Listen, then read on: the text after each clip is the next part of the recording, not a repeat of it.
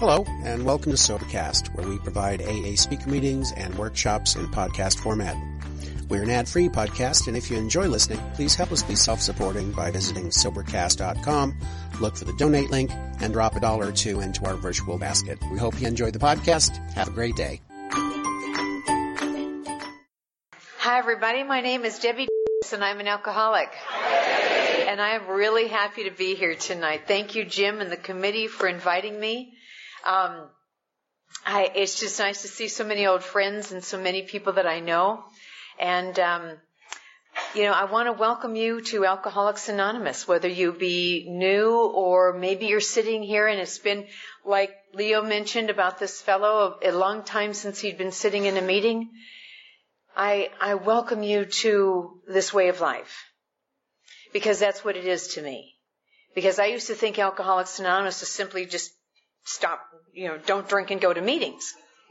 And while that is in the basic fundamentals of some of the activities we do, and by the absence of alcohol, the program of Alcoholics Anonymous has a place to work in my life and I have some comprehension about it.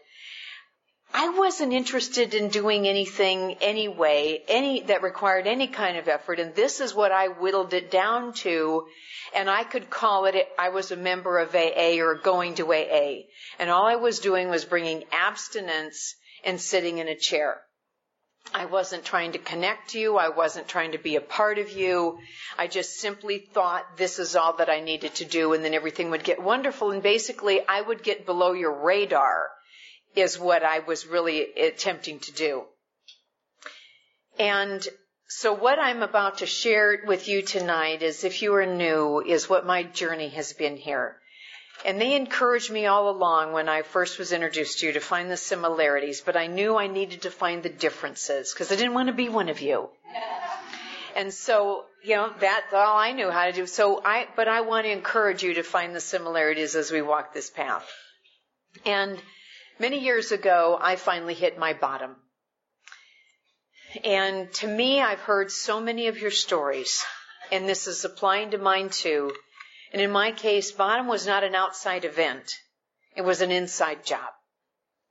I'd had lots of outside events happen that anyone could have pointed, as certainly my family did, pointed and said, God, can't you, See what you're doing to yourself. We're picking you up out of jail again. This is so humiliating to our family. Look at the trouble you've caused here. Look at another job, another job, another. And, and the, the, the most they would basically get out of me was, was an audible, uh, yeah, I mean, just, there wasn't, oh, uh, that, that maybe, but it, the point being is that I, it never got below my eyebrows to connect. I did not, care. I had no conscience for a long time. This night, I finally hit that bottom that to me lies two inches behind my belly button. Where I am finally sick of me and my action. Everybody had been sick of it for a long time, but I'm finally sick of me and my action. And and I don't want to keep living this way if this is the way it's going to look. And there's a lots, there's lots of ex, uh, words that have been used to describe that. I, am done, uh, surrender, desperation, give up. I've had it. I've, I've hit the bottom. They're all correct. They're all correct. Mine, I think I would describe as just a silent resignation. It was like the last bit of the helium out of the balloon. And it just, and I was, yeah, I just pootered out. And, um, and I, there was this window, this moment of a thought that came into my head, and it wasn't even an answer to a prayer because I didn't say a prayer. I just knew that inside I had just flatlined. I zeroed out mentally, spiritually, and emotionally. Just zero. And the thought came into my mind that those people in AA seemed to know what to do. I had visited you for 10 months. The first seven months, I did the bare minimum, which was one meeting a month. That's all I was required to go to. And then I bumped it up to one a week. You know, so I was really going to a lot of meetings, you know, and my, just shocking. And, um, and so I went to this weekly meeting that I had been going to. This was a Saturday night. I went to this meeting on Sunday. And I started from that very night, that Saturday night, as I look back, the, the, the path I got on began to turn that night. First of all, the thought, and I would listen to it. Sunday comes around. I don't take anything at all during that day. I go to the meeting that night and I got there early. Okay, now I'm somebody who likes to get to my home group 45 minutes early because I love to watch the meeting come alive and there's, there's lots of people at my meeting at 45 minutes before it starts. But at this time, I'm one that comes in when it starts, I leave when it's over, and I've got AA done. Okay? And I had that attitude for a long time. And so now I'm, I'm arriving to the meeting 20 minutes beforehand. Now that's like the equivalent to me of dri- arriving the day before. Okay, it's just like, who gets there 20 minutes early? Well, the old timers do, you know, because the people I'm running around with, the meeting hasn't started yet for them to come in. So I'm uh, getting there like really early. And so that was the, another thing that I changed. And the, this was the key is I asked a question. I don't ask questions. When you're Miss Know-It-All and Miss Self-Righteous, you don't ask questions. Because you're full of arrogance and ignorance at the same time. I was. And I asked a question, and it would be the question that would change my life. And I said, what do you do to stay sober? The important thing was that was the end of the question. There wasn't going to be a debate on my part, a reply of, I don't like those steps. Not, I mean, the fun ones, you know, pick out a few fun ones. Um, I, uh, I, there wasn't going to be any reservations anymore or conditions on whatever it was that you told me. And that was new because I'm somebody who's basically lazy and I don't want to do anything and I want you to do it for me, give it to me, handle it, whatever. And that wasn't going to be the case. I don't know what you're going to tell me, but your life is so infinitely better than mine. Because when I came in here back to you, I knew I was coming in here with dead eyes. And I looked at you and your eyes were alive and bright. There's a couple places in our literature, especially Bill's story, about Ebby's eyes. And he, he, they were different. And so were yours as I was seeing you. You had a grounding about you that I would come to understand was the relationship you had developed with a power greater than yourself because you took the steps. And you just, you just had that peace about you that I did not even know how to spell. It was so foreign to me. And the series of things that they would tell me would become not, not something that I could possibly do the first week, month, year. These would become the, the, the guideposts of the way I want to live and how I live my life today to the best of my ability. They continue to be my ideals to grow toward. And so the very first thing they told me is that one day at a time, we don't take the first drink or anything else that affects us from the neck up and we get a sobriety date. So if you are new here tonight and you don't have a sobriety date, I really encourage you to get one because Alcoholics Anonymous will make a lot more sense when you're sober. Just a, just a suggestion, you know. It really makes a difference. And I took that day as my sobriety date, which was February the 8th, 1976, which means I've been sober 36 years and two days. So, that's a, that is fun. But it also means that I got sober when I was really young. You know, I, I was like five when I got sober. You know? You know, I'm I'm from the Midwest and we start early, we get her done and we move on. You know, we just take care of business. But I was young. I was 18 years old when I came to you. So I have never had a legal drink of alcohol and I hope I never do.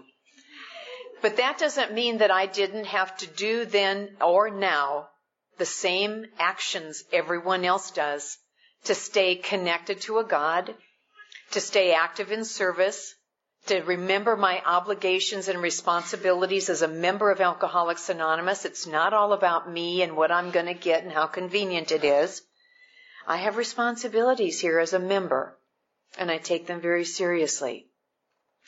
But I also realize that I am fully 100% responsible for my physical sobriety.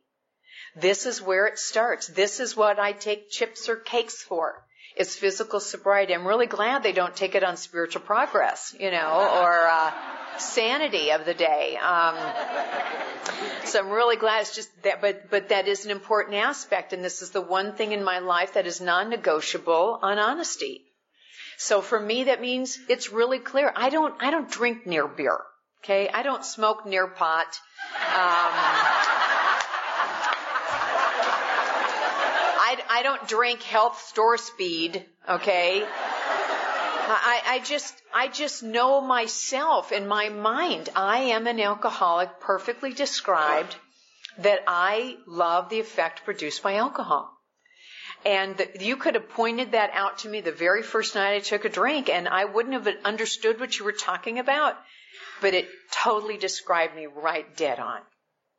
And so this is how I begin each day as I with the bookends of prayer. Is I ask God to help me stay sober today, still after all these years. I don't take it for granted. Please help me stay sober today. Relieve me of any obsessions I may have, because I don't know about you. I have never had a good obsession. you know, I have never obsessed about eating more vegetables. It's just never happened. It's it's always some resentment, some little gnat's eyelash of a hurt, you know, that just explodes. So I, because when I'm obsessed about it, people, places, or things, what happens is that I am useless. I am no longer useful because I am so within myself. And so I ask to be relieved of any obsessions and to show me how you want me to be of service today. I back that up by staying, saying the step three and step seven prayers because that backs up my offering myself to God to use me today as you want. And also I have some enjoyable readings that I, I like. And at night I close my day with the bookend of prayer because it is important for me to just, this is the only day. This is the day that counts and to, to fulfill it as best as I can. Some days are going to be brighter than others, but this is how I do my day. There's lots of things, of course, in between, but so I ask God every day to help me stay sober. Now, in order to comply with tradition three, which is the only requirement for AA membership is a desire to stop drinking, I needed to have started drinking. And I know in some areas in my, my, where I, where I live, it just doesn't seem any matter anymore that, that we, that you haven't drank. And to me, it does matter. I, I'm not going to relate to someone who's never had some sort of a drinking problem. And so I got here because of my alcoholism. I took my first drink when I was 12 years old. I was uh, raised, as I said, in the Midwest. My parents are not alcoholics. It's been decades since my mother's had any kind of alcohol. My father used to enjoy a drink now and then. But alcoholism was nothing, nowhere in my, our family. Oddly enough, nowhere in my husband's family. And so it's like, where did I get it? I have no idea. I don't know if I was born an alcoholic. I was, I know I was selfish and self-centered. I was an only child. Their world revolved around me and I loved that, you know, I, but the problem was I thought everybody else's should as well. And, uh, I just had been invited by the cool kids in school on a Monday night to this upcoming party on Friday night. And I was very excited to be a part of that group. I just simply was 12 years old and wanted a little group of friends to hang around with. That's nothing odd or unusual. And I heard them talk about drinking. Again, I don't recall them talking about being drunk, but drinking. And I decided that Friday morning that I had two thoughts on my mind. One was what I usually woke up with, which is be a good daughter, obey the rules, you know, stay out of trouble. I'm somebody who does really want to live in a harmonious way in, this world and, and do the right thing. But the second thought was, I'm going to get drunk tonight. Now, I have no idea that these two thoughts are going to come in direct conflict with each other. I have no idea how you get drunk, but I figure you probably have to drink a whole bunch. I looked at this night as my debut. I mean, I was, it was in a lot of ways, uh, but I looked at it as my initiation to being accepted by these kids. So I've got to do it up right. And that night, about six o'clock, we're I, I can remember it as if it was tonight because it was a Friday night. And this, uh, we were passing around your 12 and 13. It's like a liquid potluck, you know, whatever you stole and borrowed and parents and, you know, God, really God only knows if possible what was in there. But we're passing around this brown bag and a bottle in it. And I don't know what's in it. I just know it's alcohol. That's all I need to know. And, uh, it got to me and I'm acting like I do this all the time. When you're 12, you try to be cool. And it gets to me and I took a big old pull off that bottle and I gave it to the next guy. The problem was is I was totally unprepared for the, what that was going to taste like. I mean, it caught my breath. It just ripped out my throat. I am just speechless. I'm doing flip flops on the inside, but trying to act cool on the outside. and there, but there came this thought behind all that, which was quite calming. It was, don't worry. You can always get another throat. You know, just go for it. You, you're good. You're good. There was not a question whether I would take the second drink. That was a given. And a few moments later, when it went down and hit my, that bottom that we talk on the inside, it went in my gut. It was like hot lava. It was just warm and thick and quiet and it filled in every hole in my gut and I didn't even know there were any because I wasn't running away from a horrible home life, violence, abuse, neglect, no, nothing of that sort.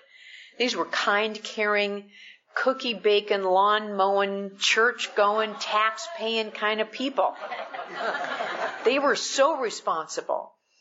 And, but I've had a drink of alcohol and my world has never felt this way and I can't wait to have the second one. And while there was no big parade that went on, my shoulders relaxed. And when that bottle came around the second time, I want some more of that feeling, maybe a little bit more. So I'm going to do the same thing. And when it got to me, I took another pull off of that and I gave it to the next guy. My throat's a little seasoned now, so it's not as, you know, banged up. And when it went down the second time, if there is this line we cross between social to alcoholic drinking, I just pole vaulted over that thing. Okay? Because I was transported into another world I wanted to be in all the time. I liked that world. I, I took my first drink simply to be accepted by you was drink number one, please accept me. And drink number two was, who needs you? You know, I mean, just bam to bam. And, and drink number two was the launch. And so I developed a lot of patterns that night. These patterns do not make me an alcoholic. Some of you in this room have had one, two, or three, all of them. Some of you not. These aren't what make me alcoholic, but they would be patterns that I never grew into. They happened night number one, so I didn't think they were odd. I, I blacked out for the first time. I didn't know what a blackout was till I got to you. I, I just didn't realize that I was still functioning with no memory of what I did. I passed out. Uh, I thought I took a nap.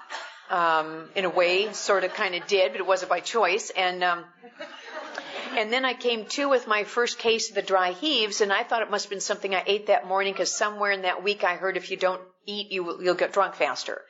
And so it must have been something I ate that morning. Now, I'd never had those three things happen, and I'd never been drunk before, but they were unrelated. In my mind, they were unrelated. And I could not wait to drink again. And this all happened in a short evening. What makes me an alcoholic is what I read in our literature as the two primary symptoms. And that is the mental obsession and the allergy that are different from me than my parents. The mental obsession is easy to me, for me to explain because I told you Friday morning I woke up with good ideals in spot number one and get drunk in spot number two. Saturday morning, they're in reverse. And I wake up thinking about drinking, I will for the next several years. And how to get it. My night changed in so many ways.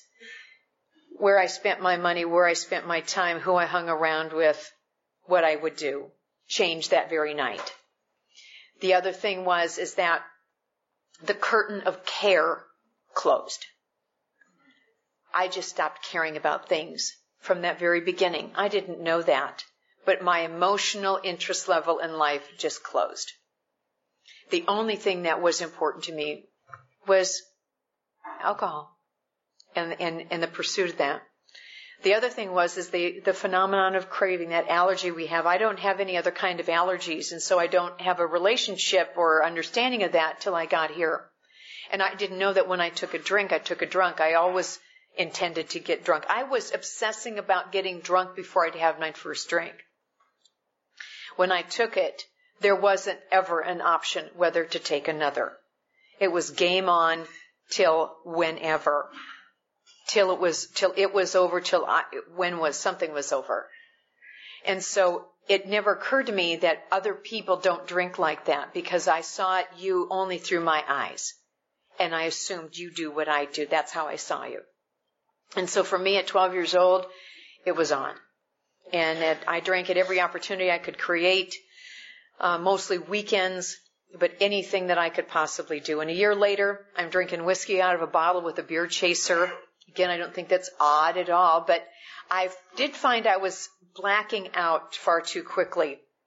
I don't want to be sleeping through life. I want to be smack in the middle of it. So I found things to help keep me alert to delay that inevitable blackout. Sometimes it delay it for several days, but nonetheless, um, I, I found my my assistance in speed and acid. And that's what I love to do. And I'll tell you, it will get you there quicker and in color.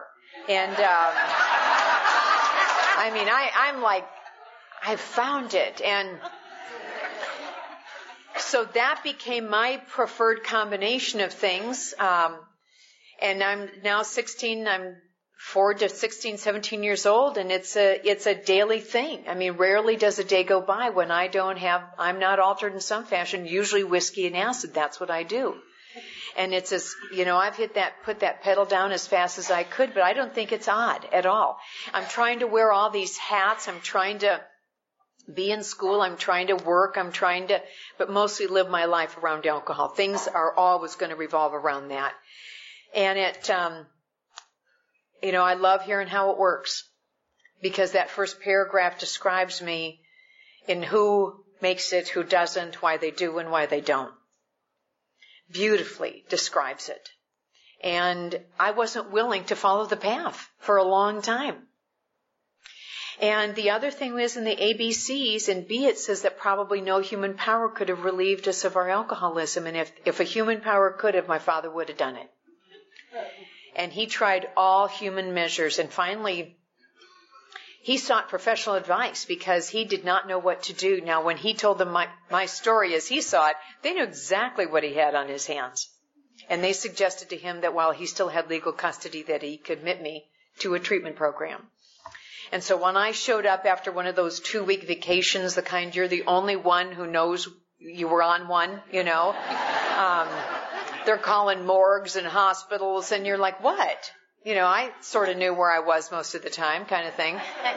and you're looking for money. And again, you don't care about anybody but you. The selfishness is so deep.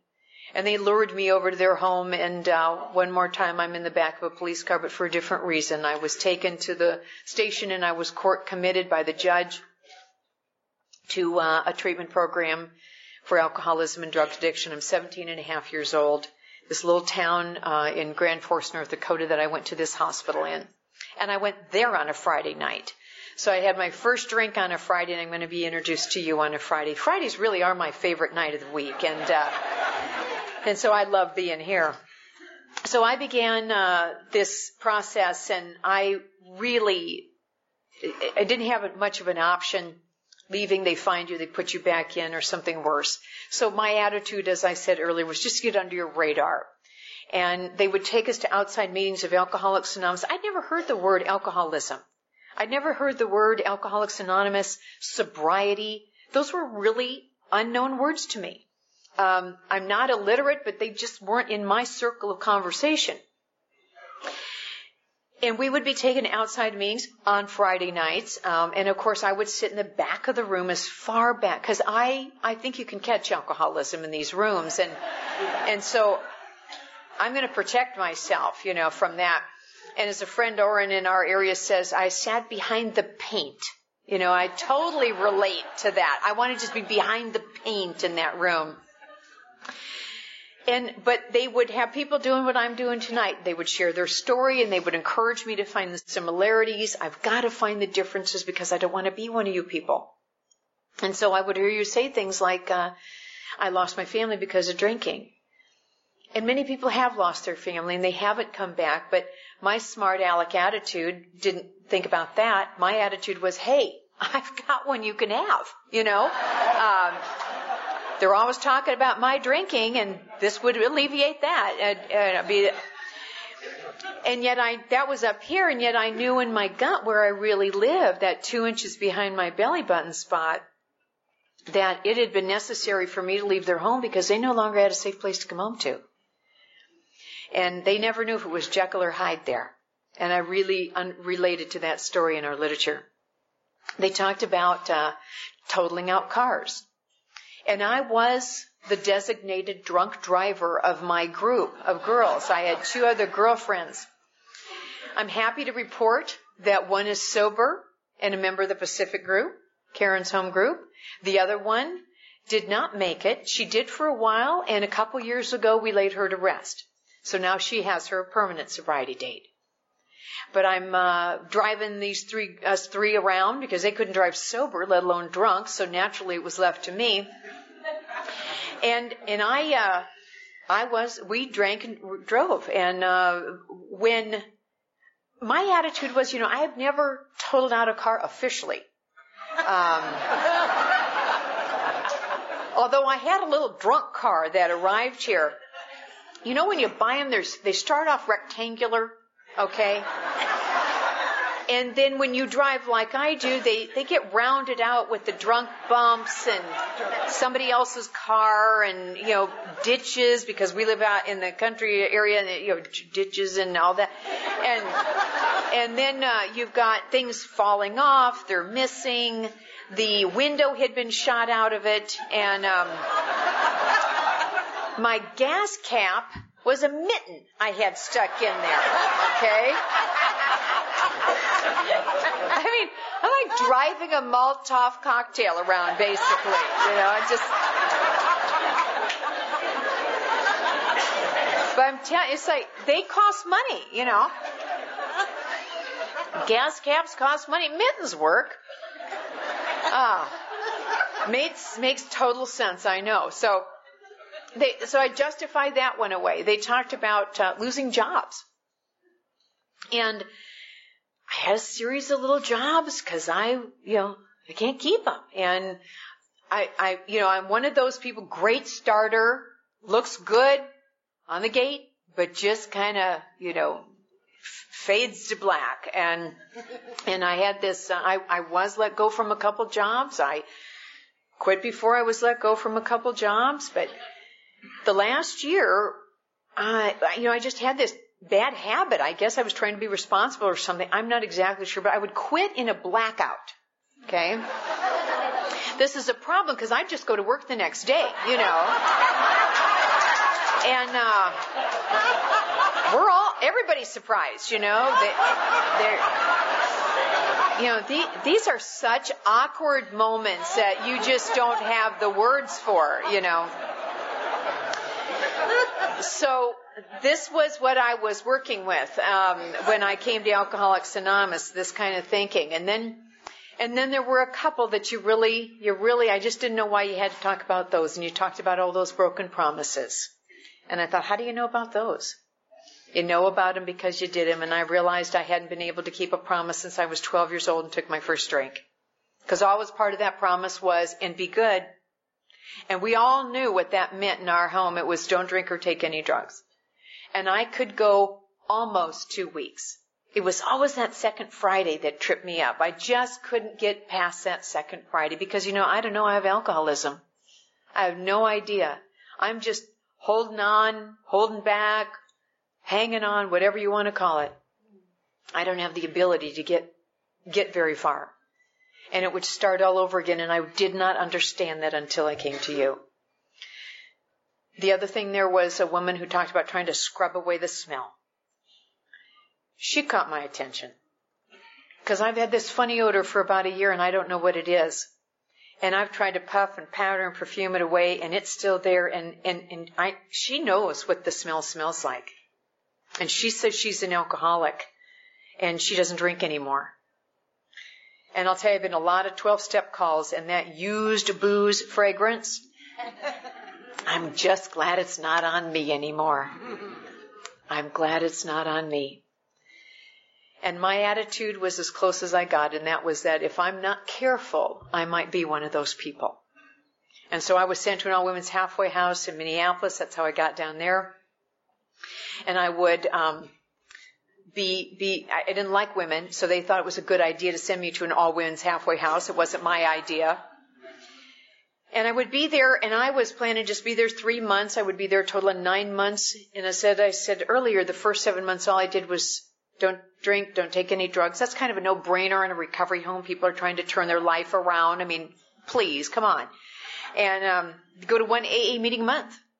And that's all I did. I, I had the, I'm not going to two. I mean, like, join AA or I, I no, no, we're just going to get under the radar. I came to California, went to San Jose, visit my mother for a two and a half week holiday. First week I'm miserable because I'm hanging around with people I used to drink with. Last week and a half drunk and loaded with them. No surprise. Not even to me because somewhere in those early days I heard some words that were the, to the effect of your actions, and this includes today, your actions today are either on the road of recovery or they're on the road of relapse. Which are they? Now I can lie and cheat and steal in private and have some secrets, and I can fool you, but I live with me two inches behind my belly button. I know what I'm doing. And that doesn't appear to be recovery behavior. And those first seven months, I'd, I'd give AA a bone, you know, I'd go to a meeting and stuff, but I, I kept all those old phone numbers and visit all those old friends, see how they're doing. I kept that wide open. I gave this no, no glances beyond what was required. So it was no surprise at all. But the surprise was that alcohol wasn't doing what it used to do. Within a few drinks, I recall being just somehow going into that blackout. For the next week and a half, it was in and out of blackouts. Luckily, I was with people who cared and took care of me. But it was nothing but a blur and lights here and a light there now and then. And on that flight home, I drank on the Western, Western used to give free champagne and I thought, well, might as well. I'm still not of legal age to drink it, but I think, you know, we'll, we'll work that out. And I drank on the way home and I had this attitude change of I've learned my lesson. But it was just an attitude. It never got below my eyebrows. And I decided to step my meetings up from one a month to one a week because that, that sounded like a really good thing to do.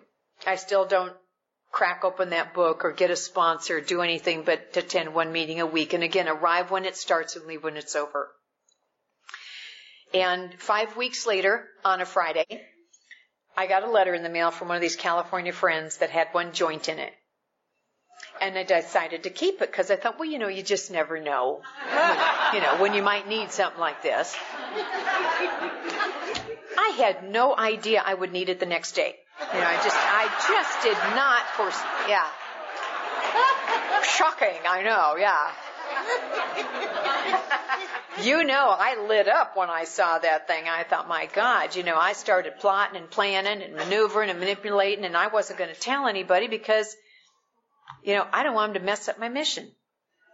I was on a mission to do that, and I set out and I planned it, and I, uh, you know, one more time, that secret, that secret before I went to California, knowing that I will drink again one day. I don't know the when or the where of it, but I will.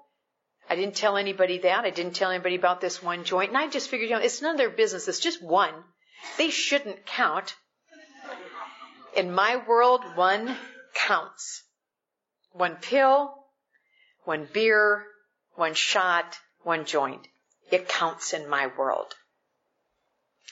And I smoked that joint that Saturday afternoon and I had no idea that that would be the last thing of any mood altering thing I would take until this moment. I didn't plan that. I had no plans actually. They were zero plans.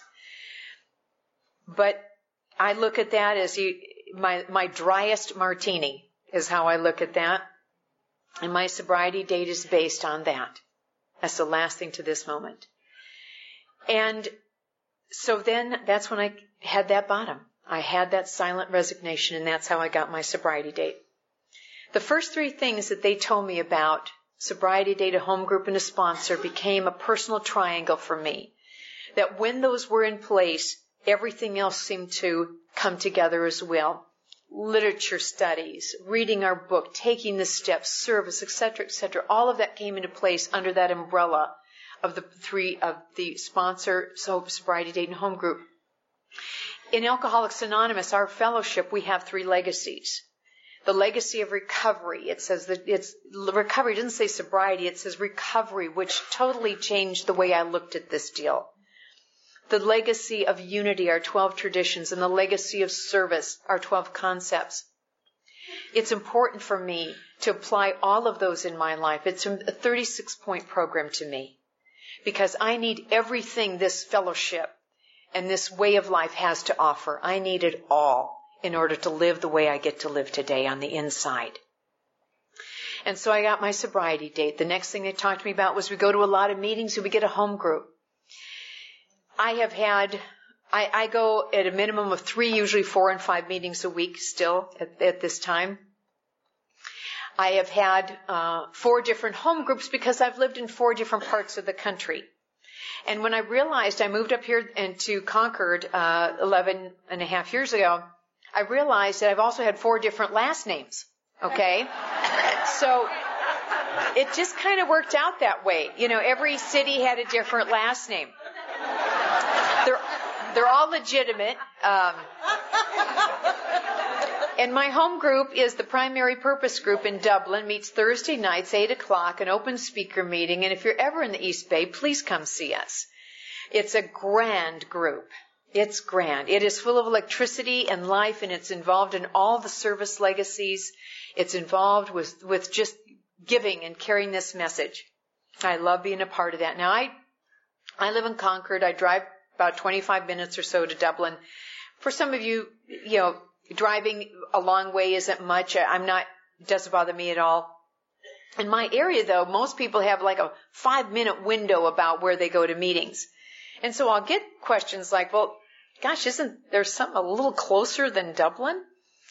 There's a lot of good meetings and even some good groups in this area, but I have no problem driving 25 minutes for an evening that I really, really enjoy, that I can count on for solid recovery, that we're focused on all three legacies.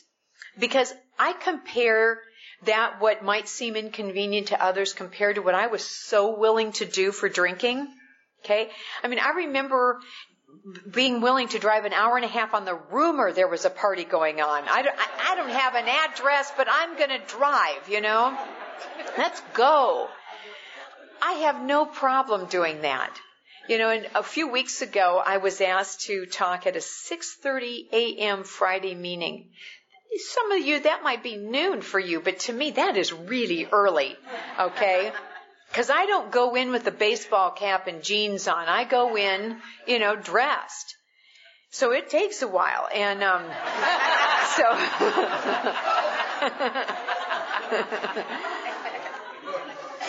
so I I keep thinking, how can I get out of this? I mean, this is really early. And I kept, and I never could come up with anything. Like maybe I could get sick at the last minute, but I, I never could come up with anything that I could sell myself. How could I sell it to anybody else, right? And then I, that's my first thinking. And then the second thought was, now let me just ask you something, Deb.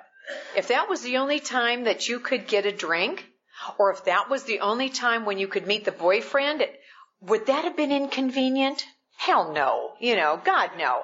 I mean, I'd been there a half hour early, you know, so I have to compare what am I willing to do for my recovery that I was more than willing to do for my dying. I want to have this amazing life day after day after day, but it doesn't come without effort. It doesn't come without me being present for it. So this is how my home group, I love it. I love having a home group because it, in a home group I taught, was taught how to be accountable, how to be a part of something, how to be in service anonymously. I don't have to be the mid, big deal or the middle of the room. I, I just need to be in service. I don't, I am such a taker. You taught me how to give. I know what it's like to be in the room where it's uncomfortable. I know, uh, you know, I, in, in my one home group, the prior home group I had before now, there was a period of time when that marriage would come to an end and it was me and the soon to be ex he and the brand new she. You know, we were all in the same home group. Nobody got custody, okay?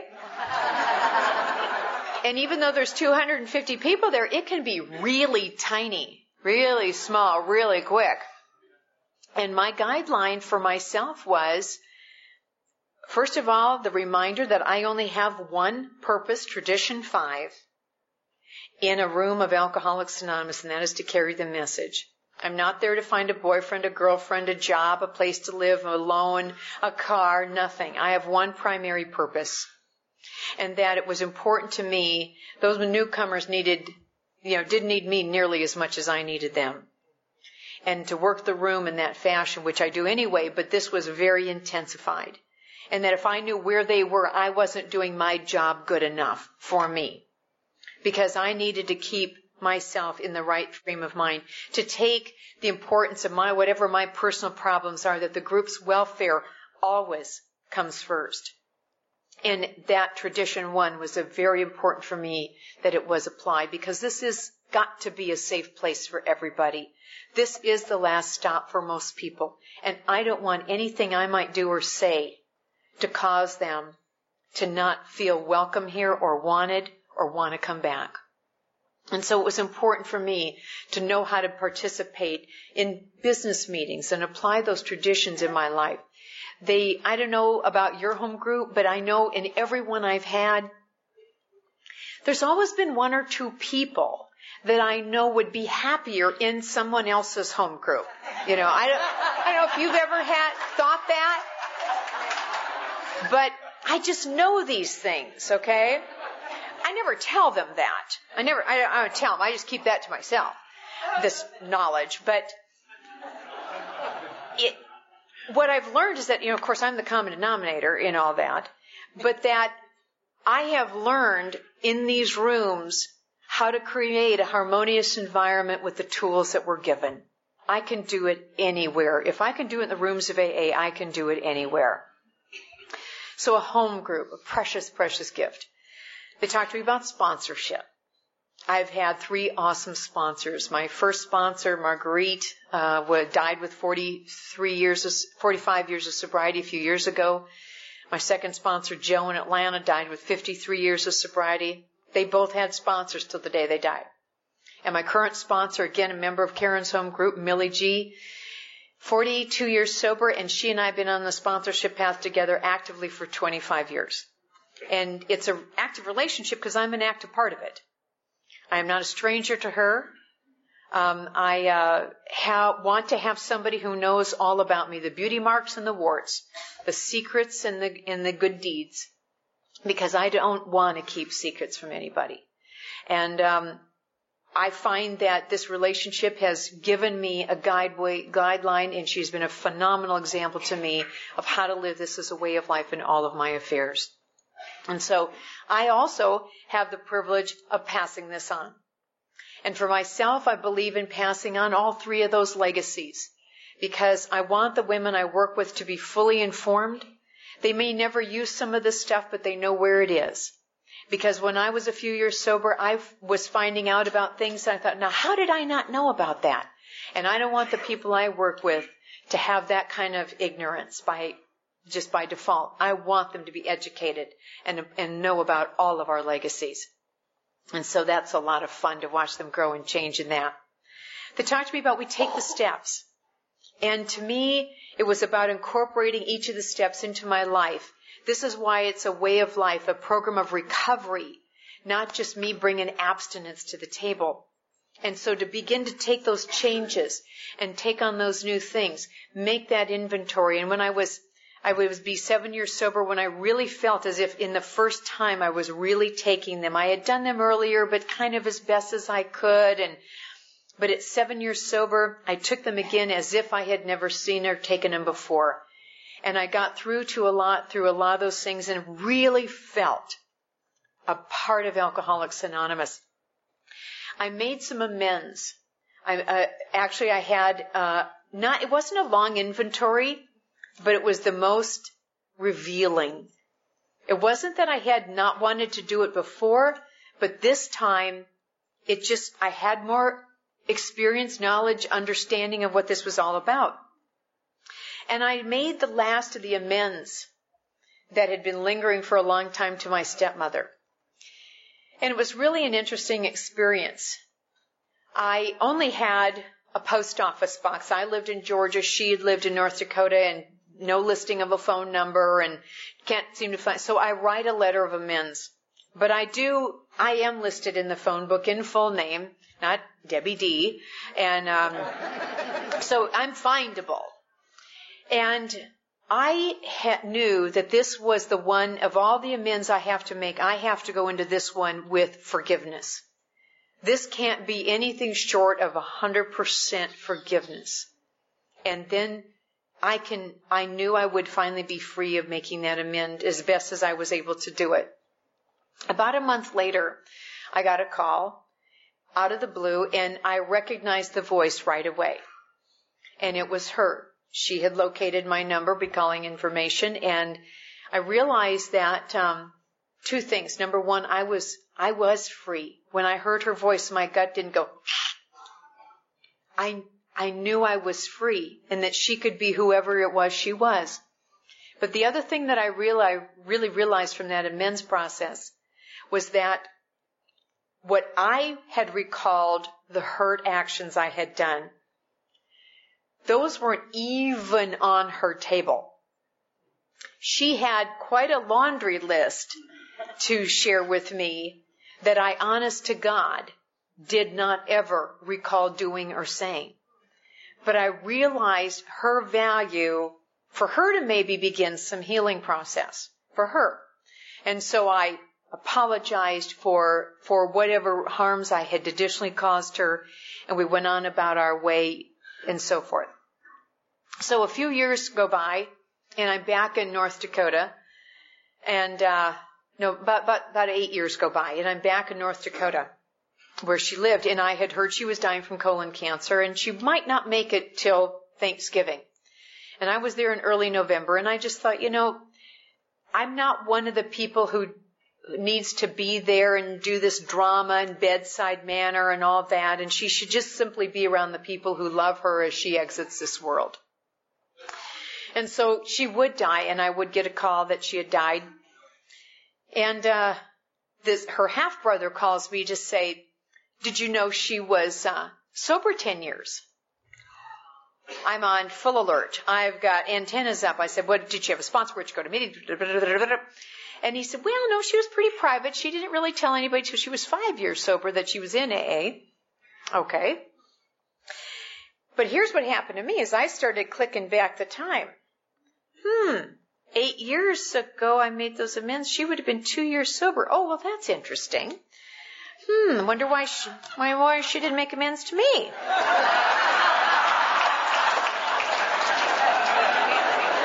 Uh-huh. And the good news of it was, is that that was never an issue for me that was never an issue whether she ever made amends. I was free. They were no longer needed. It wasn't ever needed. And that I don't, I don't know what kind of a program she had or worked, but I knew looking back because it was never expected. It was natural for me to kind of think about that and put that timeline together.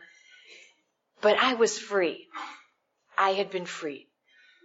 And so I, I knew if I could forgive her, I can forgive anything. And that it's always one of those bugaboos for me. It's one of the hard things for me to do over a hurt. I don't feel like I get hurt very often, but when I do, it's a real tough one for me to get over. But step eight and nine are very, very good about forgiveness. So anyway, they talked to me about those steps. And then when I got to 12, it wasn't about start over, Deb. It's about step 12, get your butt out there and carry the message to those who don't know there's a way out. It's not about more introspection and learning about me. I'm going to learn about me by working with you. By giving this to you so that you know there's a way out and you get to live a different way of life. That's where step 12 comes in. It was, that's what our pioneers did. They didn't keep looking at themselves. They were out carrying this message. That's what I'm supposed to do too. They talked to me about those traditions. They said, you know, they're not just for the group, but why don't you learn how to apply them in your own life? Why don't you learn how to personalize them? And when I began to do that, it was really amazing that I gained some tools that I never ever had on how to be respectful of you, self-supporting, uh, group conscience instead of Debbie's way. The common welfare was important.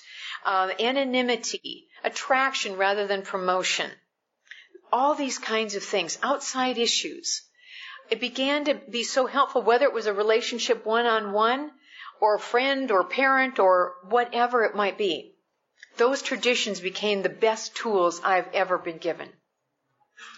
They talked to me about service. To me, service is in my home group and regular meetings is a given. That, that, that's a no-brainer. For me, though, the service I do outside of the group level, the inconvenient stuff, that's the stuff that really makes me feel alive. Whether it's an H&I panel, whether it's general service, which is what I'm involved in now, whatever it might be. There's bridging the gap. It's that stuff that makes me feel really participating in my life and in my recovery. And so service has been very key for me. And then to carry the message. You know, I, uh, my 36 years here, my first four years I was in Minneapolis and I was in the middle of you and felt so alive and like in the sunlight of the spirit. And I moved to Atlanta and I felt that I knew something now. I got four years and um, I think I'm going to, you know, seven meetings a week's an awful lot of meetings. I think I'm going to trim that back, get a little balance in my life. I about balanced myself out of Alcoholics Anonymous is what happened. I went from seven meetings a week in a super short time to two meetings a week. So that's two nights with you, and five nights with me. it's not balanced very well. I didn't have plans for community service or education, or I had no family to take care of. No, it was just me. And your, my world got really small to a point where at six years sober that I've taken a cake and I am absolutely miserable and my solution though was that people, places, and things are going to make me happy. Now, really, the wording was called men, money, and mansions are going to make me happy. Okay? Let's call it what it is.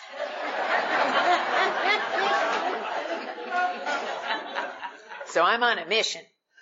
And, and I, I met this old fellow about three weeks later on a Friday. And, uh, so it's an omen, right? Uh, he had all the things I was looking for. He'd even had been sober 13 years, hadn't been to a meeting in three years. No problem. I'm going to help him. And what happened is the light switch of insanity got flipped on inside of me. And I, I was as crazy as crazy can get looking in myself in the mirror and knowing I'm crazy and can't stop it, don't know, want, don't want to stop it. And I am behaving in a way that I'm not proud of and doing things I shouldn't be doing. I'm keeping those secrets. I'm ducking and dodging, and I'm i am in that darkness. And at uh, after three months of this whirlwind romance, of which I was the only one involved in.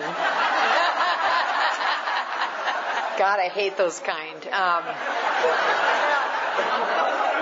this little guy got married to somebody else. So I let him go, and um,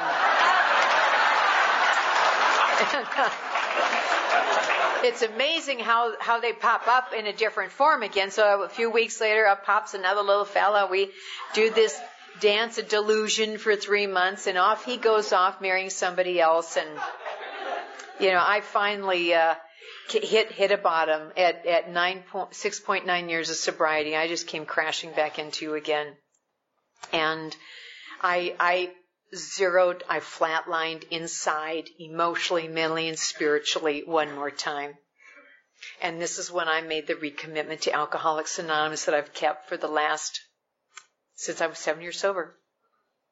29 years. And I have been on that path at 110%. And what that looks like to me is I know all the things to do. It's do a little bit more. That's the cushion. That's the cushion that keeps me from rounding down that 100% to 99.99. And so I began this journey at eight years sober. I'm feeling just a twinge of restless, irritable, and discontent. And then because I'm a regular in my home group of guys talking about feeling that way, and he said, you know, I realized I was trying to live today on last year's program. That's the only thing I heard that man say. I was eight years sober, and I thought that's exactly nailing me right where I am because I, I don't know where else I am, but I'm not in this day. He gave me a new look at what one day at a time looks like. This is the day that counts. This is the day we have the reprieve. I don't get a weekly reprieve or a monthly reprieve or every anniversary or birth, AA birthday. I, I re up one more year. No, I re up when I wake up. That's when I re up. Is every day. Is the daily reprieve. And he really gave me a new vision on that. I, as I said, I got married. I moved to Southern California. That marriage would come to an end. And I needed to take a look at me because even though it's easy to point fingers, them, them, them, they, they, they, I really do have three pointing back at me. And I needed to take a look at my own inventory to realize that I know absolutely nothing about being a good partner. That all I was bringing to the table was selfishness and self-centeredness, and that really doesn't have a long life of interest for the other party. So I found that uh, I needed a lot of changing to do and I that if God did have somebody somebody else in store for me, that I would have something to contribute instead of just be a taker. And this is at 17 years of sobriety. So again, I'm not a quick study. I'm, I did not start this thing and end it perfect or anything like that. I've told you those goals and guidelines, guideposts that they gave me at the very beginning. But I'm certainly the first to admit my flaws and defects are alive and well that, but I have the tools today to keep them, keep them in check. And so I began a different journey and that it, this phase of my development, I'm, I would, I'm learning how to be perhaps a partner to somebody. And eight years later, although we have two different stories about this, this, I, I got the microphone, okay? So, I would meet my husband Kent. I, he lived in Concord, I lived in Long Beach, and we met in New Orleans. There you go. So, we're at a conference and, uh, as things would turn out, six weeks after later, we would go on our first date, just kind of hang out for the weekend, and we never looked back. It was one of those things where we both knew. And I would move up here in August of 2000 to Concord, and, and we married in April of 2001. And what a fabulous journey. I mean, I, I just can't imagine walking this path with anybody else. I mean, we're not hooked at the hip, but we love the journey we get to live together, and we have our own responsibilities of our individual journeys. And it's just a joy to, to walk this path with him. And, and I do like the fact that I'm sober longer than he is too. You know, that, that's fun. You know, I like that part. But anyway, um, for our one year anniversary, we're back in Atlanta, and this is the last of the people and the places and things that are important to me that I want him to meet and see. And so we're Friday night, we're back in my old home group, and it's exciting and fun. And Saturday morning, where uh, I say my prayers, please help me stay sober today and relieve the obsessions and so forth. But I'll tell you, this was kind of a weird thing because we would go to that luncheon that day, and there was a group of people, and when we went in to sat down, sit down for lunch, there was pre-poured wine on the table. Now I was not prepared for that. I'm 26 years sober at the time. I'm I'm used to being around alcohol. I mean, I don't hang out in bars. I I know how to turn my glass over, say no thanks. I don't need to recite chapter three to them. You know, so they they don't really care.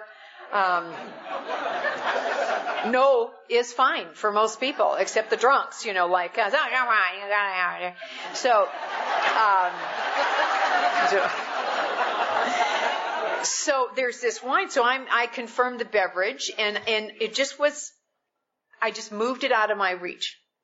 Now I don't remember like smelling it. I don't remember anything like that, but what this event would cause for me would be a six months chemical craving for drunkenness. Okay. I don't know how else to describe it. It wasn't a mental obsession because if there was any mental obsession about it, it was stay safe. Stay grounded, stay safe, stay close. But it was, it was this crazy kind of this chemical imbalance occurred. The only real way I can describe it is, is like, you know, women with chocolate. Yeah, that's, that is serious. I mean, when we crave chocolate, lemon meringue will not cut it. Okay. No, no. It's, it's so kind of serious with us. It's like, give me the chocolate. and nobody gets hurt. Okay?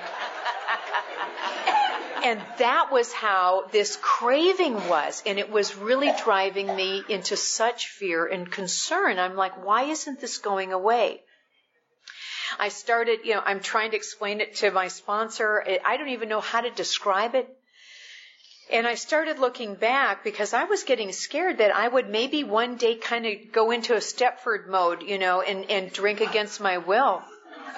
And I was really, really scared about this. And I started looking at things because you know, so many times people pick up a drink in another form long before they pick up the drink. They pick up a resentment, a secret, a, a relationship, uh, money.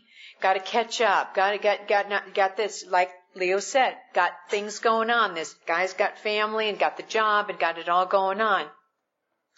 And one day, none of that's working anymore and I got to find relief somewhere, and I used to find it with a drink. And I started looking at that. I'm not doing any of those things. I'm not lying, stealing, cheating, doing inappropriate behavior. I don't have any secrets. I'm active in sponsorship by, with my sponsor, with others, active in meetings, in service. I'm not shortchanging or cutting anything. Why is this happening to me? I am so in the middle of you. My relationship with God is strong and fresh and current. It wasn't like, whoa, hey, you better start praying again or you better get to meetings. It wasn't that. And it was terrifying me. And finally, at six months have gone by and I don't, I don't know what to do except what I've continued to do and all the things that I've done over the years were continued on. And I was at a meeting one morning. I'm feeling fine. The meeting's over. I'm on my way home and I am gripped with the terror that I would drink against my will. And I, um, I was, I, I've never been so scared. And I called my sponsor. I mean, that wasn't even a question who I should call. Another good reason to have a sponsor is that I didn't, well, should I? No, there, uh, I don't want to be debating on a life and death question. Who should I call? That's why a sponsor is so vital and key in my life. One of the many reasons.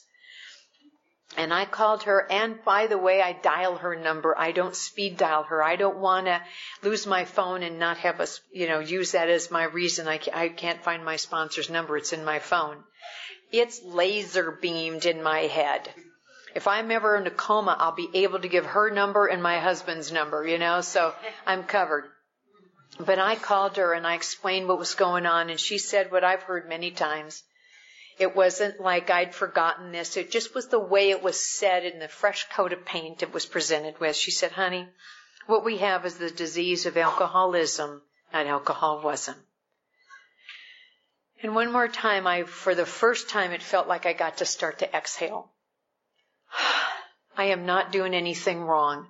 I am not defective. I have an illness that will always be with me. I need to be ever respectful of it and mindful of it.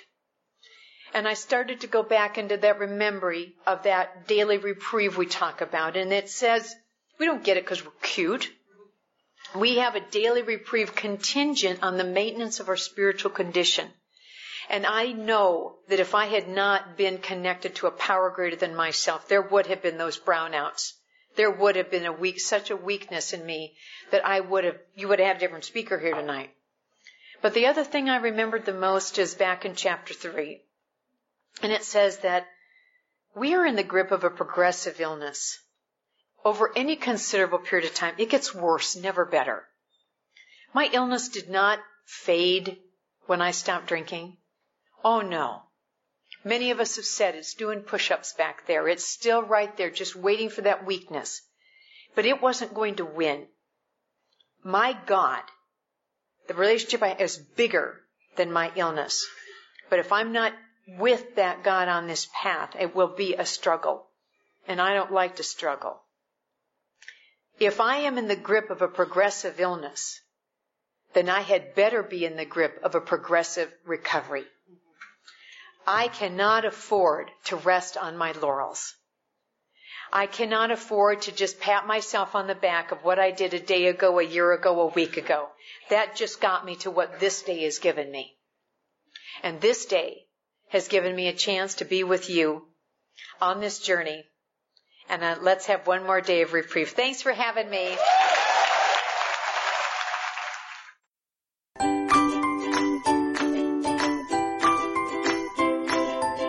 Thanks for listening. I hope you enjoyed the podcast. Sobercast is ad-free, and we'd like your help in order to keep it that way. So if you'd like to help us be self-supporting by pledging a dollar to a month, visit Sobercast.com and look for the donate links. Thank you very much.